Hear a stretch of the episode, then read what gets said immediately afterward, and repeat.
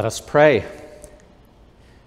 May the words of my mouth, the meditations of all of our hearts, be acceptable in your sight. For you, O Lord, are our strength and our Redeemer. Amen. Please be seated. Does anyone remember WWJD? Remember that? WWJD? It was a phrase and movement that became very popular about 20 years ago. A logo printed on hats and t shirts, and most commonly, rubber bracelets. There was apparently even a movie and a board game. WWJD was everywhere, seemingly. If it wasn't something that you wore, then maybe your child or grandchild did.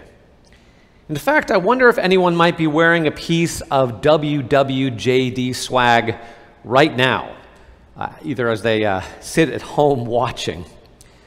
I'm positive that someone has a bracelet lying around in a kitchen or dresser drawer. At least at my home, I know that there's one.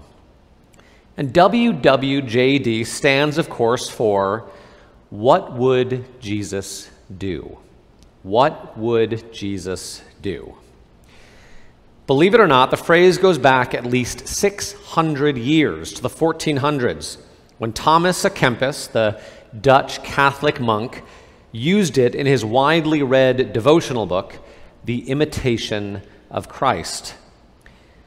What Would Jesus Do also became quite popular in the late 19th century when it showed up in the sermons of Charles Spurgeon, the famous English preacher. It was also the title of an 1891 hymn written by A.B. Simpson, the founder of the Christian and Missionary Alliance Church.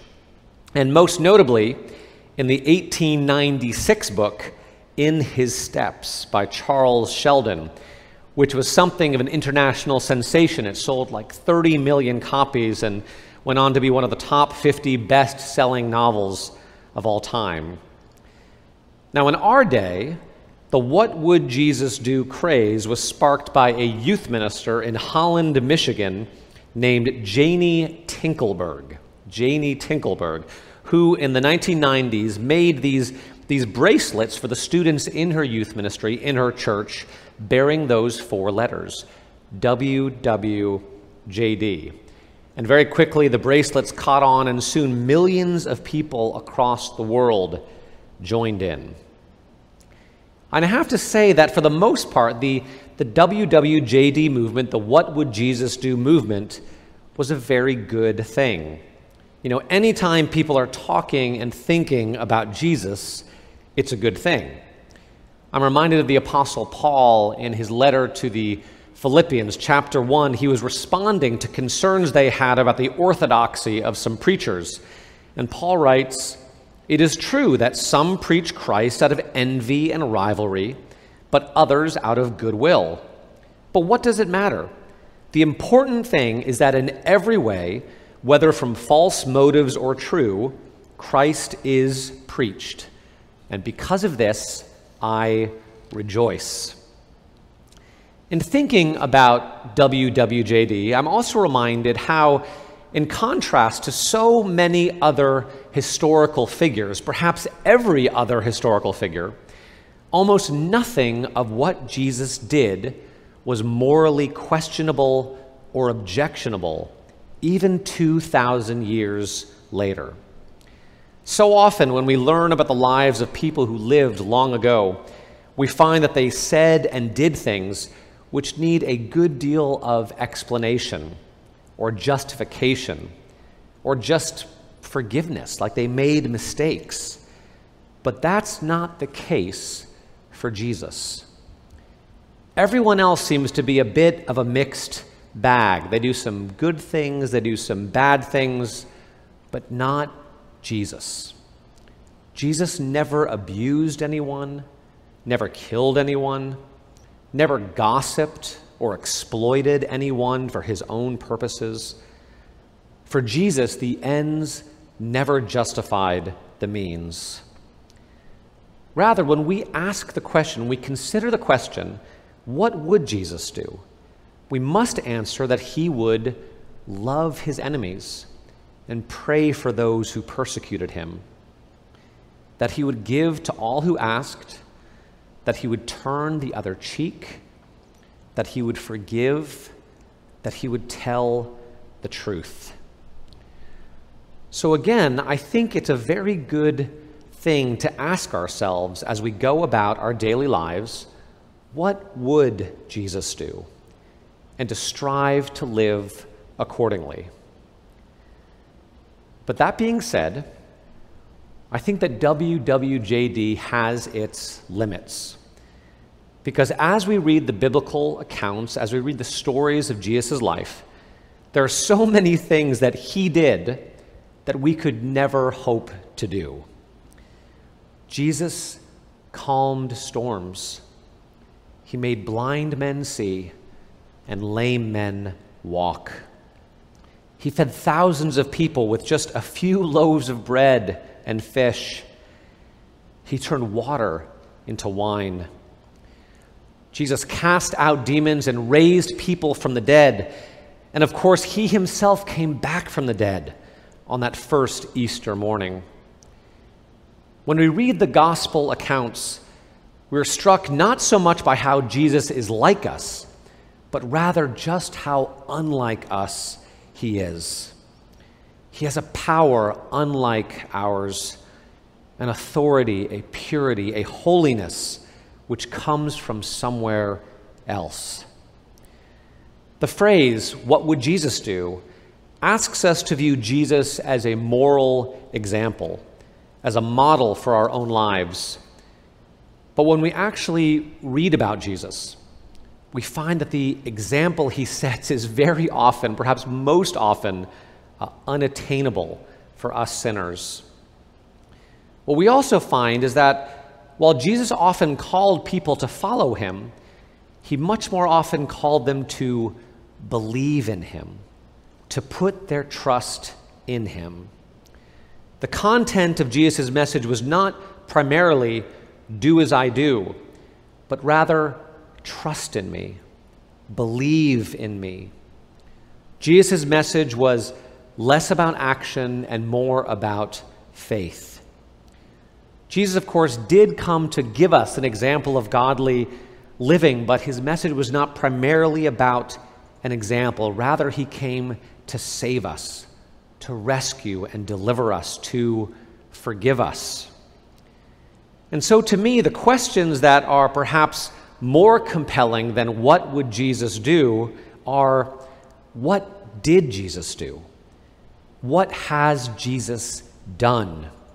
And what is Jesus doing? And that's what we see in today's gospel reading which begins Jesus prayed for his disciples. Now, we could perhaps take this passage as an example of how to pray. And I think we can read the gospel accounts. And again, we can use Jesus as an example of how we should pray to God. But today, I want to talk rather about what a miracle it is, what a joy and comfort it is that Jesus prays for his disciples. Jesus prays for his followers. He prays for you, he prays for me. He prayed then, and he is still praying now, still praying for us today. Again, the Apostle Paul in Romans chapter 8, verse 34 writes this Christ Jesus, who died, yes, who was raised, is at the right hand of God interceding for us. Jesus is sitting right next to God, interceding for you and me.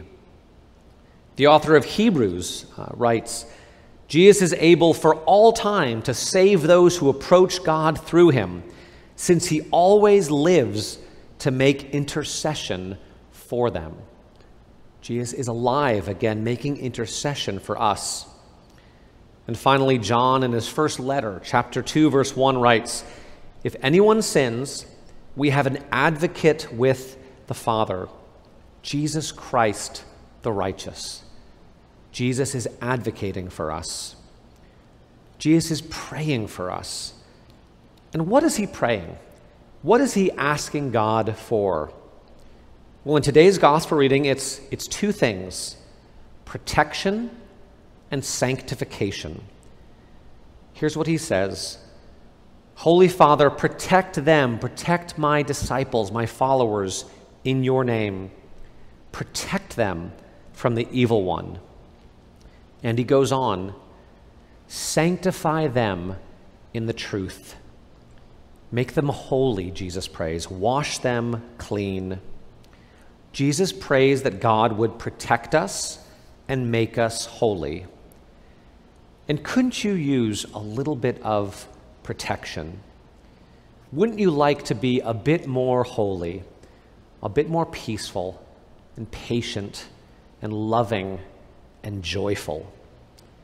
That's what Jesus is praying for you that's what he's whispering in his Father's ear. And God will answer his Son's prayers. Now, I do have to say that our idea of protection and Jesus's may be a bit different. After all, every single one of Jesus' original disciples were either martyred or exiled for their faith. I'm reminded of a cartoon I once saw which showed some Christians huddling in the middle of a coliseum with, with fans in the stands, and lions were being led into the coliseum. And the tagline said, God loves you and has a wonderful plan for your life. Now, Jesus is not naive to this reality because in today's gospel reading, he also says, I have given my disciples your word, and the world has hated them because they do not belong to the world just as I do not belong to the world. I am not asking you, God said, Jesus says this to God, I am not asking you to take them out of the world, but I ask you to protect them from the evil one. So the protection that Jesus asks for is not primarily physical, but spiritual. Jesus prays that his disciples would be protected from the devil protected from losing faith in Him, protected not from physical death, but from spiritual death. And all indications are that this prayer was answered. Jesus' disciples may have suffered for their faith, but they did not lose it. And whatever pains they may have endured in this earthly life, they have now entered into eternal life they're now with Jesus. They see him face to face.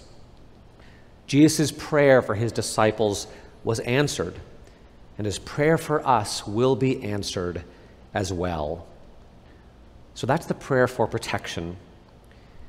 And what about Jesus' prayer that we might be sanctified? That's kind of a, a, a special Christian word, right? Sanctified. It means to be made holy.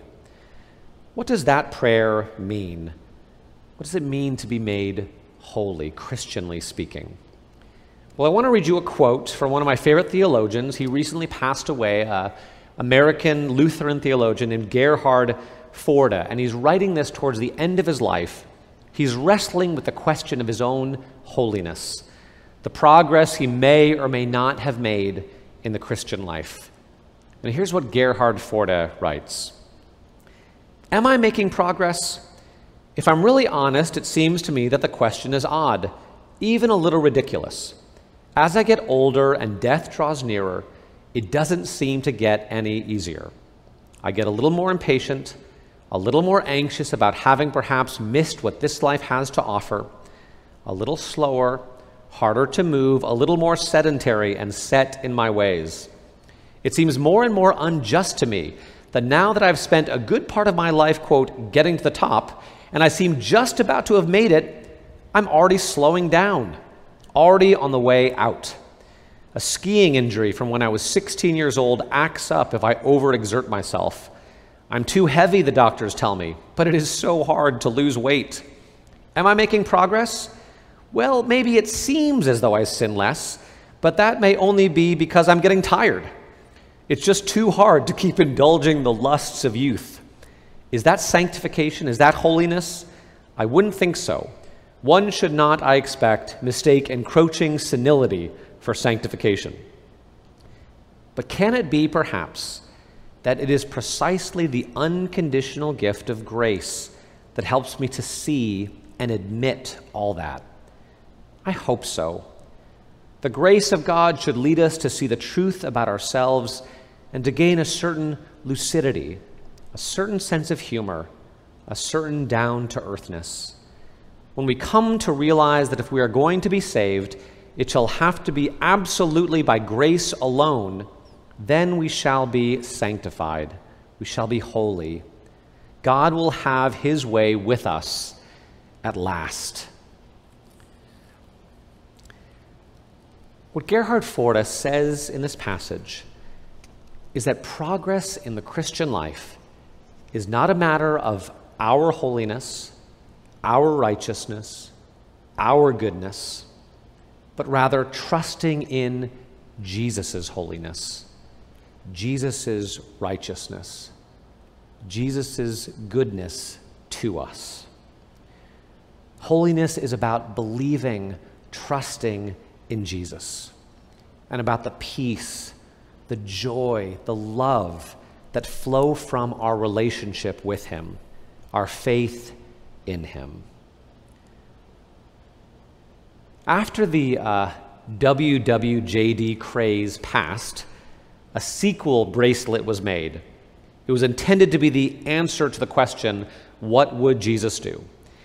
And this new acronym wasn't nearly as catchy, it didn't sell millions of, of copies, but it was very true, very biblical, and very helpful. The four new letters were F R O G, frog, frog, which stood for fully rely on God. What would Jesus do? He would fully rely on God. Rely on God for protection, rely on God for holiness. And we are called, invited to do the same.